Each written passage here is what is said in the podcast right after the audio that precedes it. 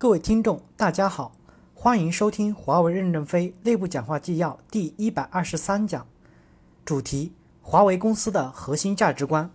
任正非在广东学习论坛第十六期报告会上的讲话。本文刊发于二零零四年四月二十八日。导读部分：华为管理有一个很重要的概念是端对端的流程，内部是这么定义的：当端到端的流程是指从客户需求端出发。到满足客户需求端去提供端到端的服务，端到端的输入端是市场，输出端也是市场。这个端到端必须非常快捷、非常有效，中间没有水库、没有三峡，流程很顺畅。如果达到这么快捷的服务，降低了人工成本，降低了财务成本，降低了管理成本，也就降低了运作成本。正文：华为公司的核心价值观蕴含着华为公司的愿景、使命和战略。华为公司的愿景是丰富人们的沟通和生活，使命是聚焦客户关注的挑战和压力，提供有竞争力的通信解决方案和服务，持续为客户创造最大的价值。战略是四个方面：一、为客户服务是客户华为存在的唯一理由，客户需求是华为发展的原动力；二、质量好，服务好，运作成本低，优先满足客户需求，提升客户竞争力和盈利能力；三。持续管理的变革，实现高效的流程化运作，确保端到端的优质交付。第四，与友商共同发展，既是竞争对手，也是合作伙伴，共同创造良好的生存空间，共享价值链的利益。下面我围绕华为公司的愿景、使命和价战略，讲讲我们公司是怎么认识到这些问题的，以及我们是如何围绕着愿景、使命和战略对内对外进行管理和服务的。一华为的公司的愿景，在车轮发明前，人们主要靠步行进行交流，靠声音进行传播。那时候谈不上什么经济。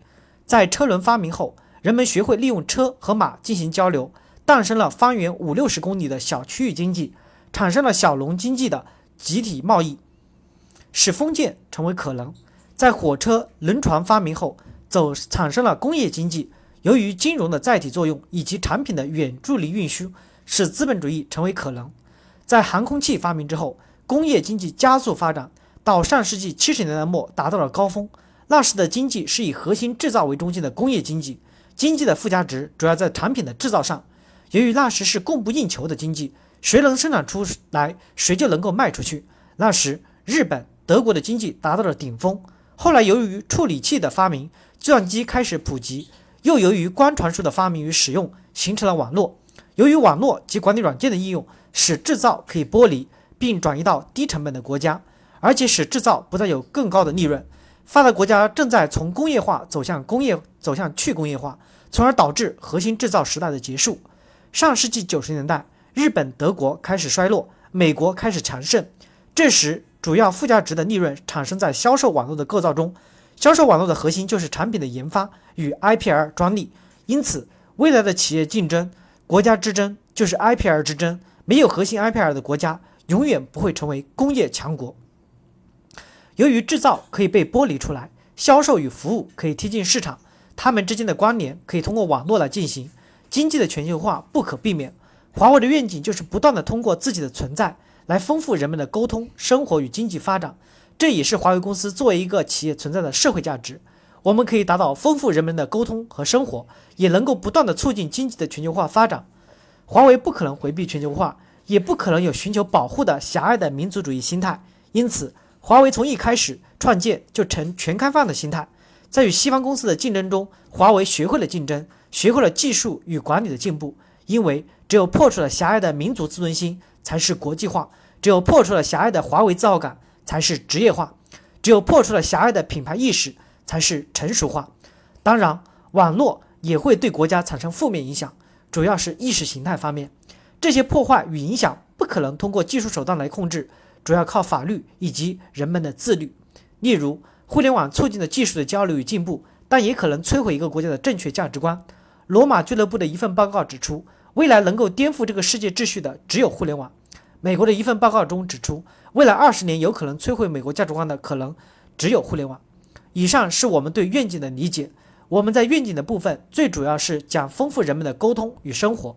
其实这里面也是讲未来网络对这个世界的作用。网络的存在使得经济全球化是不可避免的，不仅对于我们华为是不可避免的，实际上是世界所有国家都不可避免的。因此，这个时候希望封闭起来，不要走全球化的道路，实际上是错的。这个时候必须勇敢地面对全球化，发挥自己国家的优势，为自己争取更多的机会。经济全球化的核心是什么？过去的核心是战争。上世纪七十年代、八十年代是工业制造。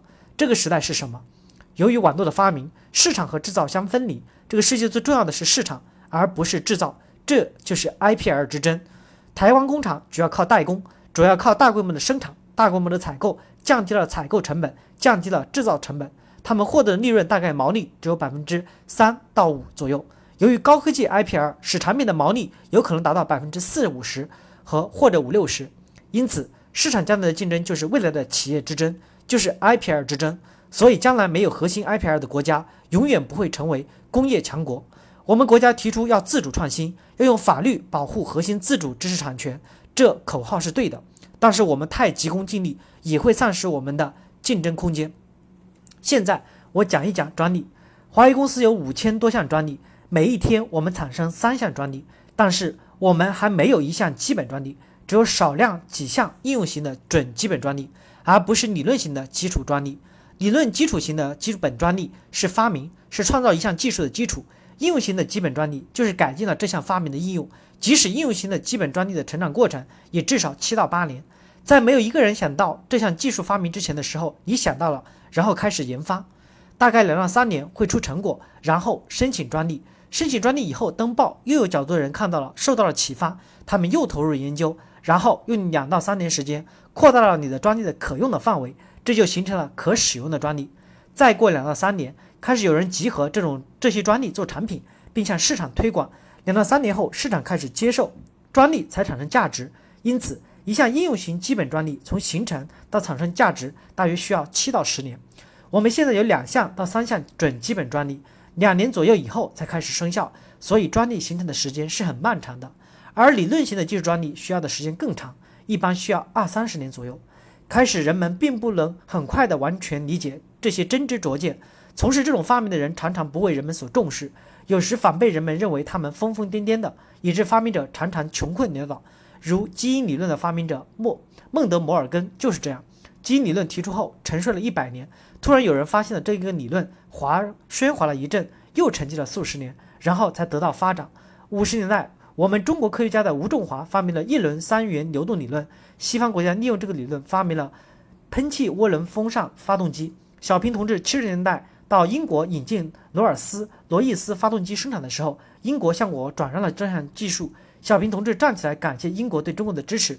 结果，英国的科学家全都站起来向中国致敬，因为这项技术的发明者是中国人。小平回来找到这个人，才知道这个人在五七干校养猪。这个理论来自中国，但我们并没有重视申请专利。如果申请专利的话，我们中国在航空发动机方面就有一席之地。还有，一九五八年的时候，我们上海邮电一所提出来了蜂窝无线通讯，就是现在的无线移动通讯技术基础的基础，也没有申请专利。因为那时连收音机都没有普及，谁会理解这项发明的巨大意义？想到这个东西今天会普及到全世界，所以我们国家科技要走向繁荣，必须理解一下不被人理解的专家和科学家。今天在大学里，专家教授们做着别人看来没什么效益的事情。如果我们能够给他们三十万、五十万支持一下，一百年以后，说不定就是中国最大的福祉。我们主张国家拨款不要向企业倾斜，多给那些基础研究的所和大学。我们搞应用科学的人要依靠自己赚钱来养活自己。基础研究是国家的财富，基础研究的成果是国家的。每个企业都能享受理论的阳光普照。全球化是不可避免的，我们要勇敢的开放自己，不要把自己封闭起来，要积极的与西方竞争，在竞争中学会管理。十多年来，我们从来没有提过我们是民主的工业，因为我们是全球化的。如果我们把门关起来，靠自己生存，一旦开放，我们将一触即溃。同时，我们努力用自己的产品支持全球化的实现。第二，华为的使命。十年前，华为就提出，华为追求的是实现客户的梦想。历史证明，这已成为华为人共同的使命。以客户需求为导向，保护客户的投资，降低客户的 capex 和 opens，提高了客户竞争力和盈余能力。至今，全球有超过1.5亿电话用户采用华为的设备。我们看到，正是由于华为的存在，丰富了人们的沟通与生活。今天，华为形成了无线、固定网络、业务软件、传输、数据、终端等完善的产品及解决方案，给客户提到提供端对端的解决方案及服务。全球有七百多个运营商选择华为作为合作伙伴，华为和客户将共同面对未来的需求和挑战。感谢大家的收听，敬请期待下一部分内容。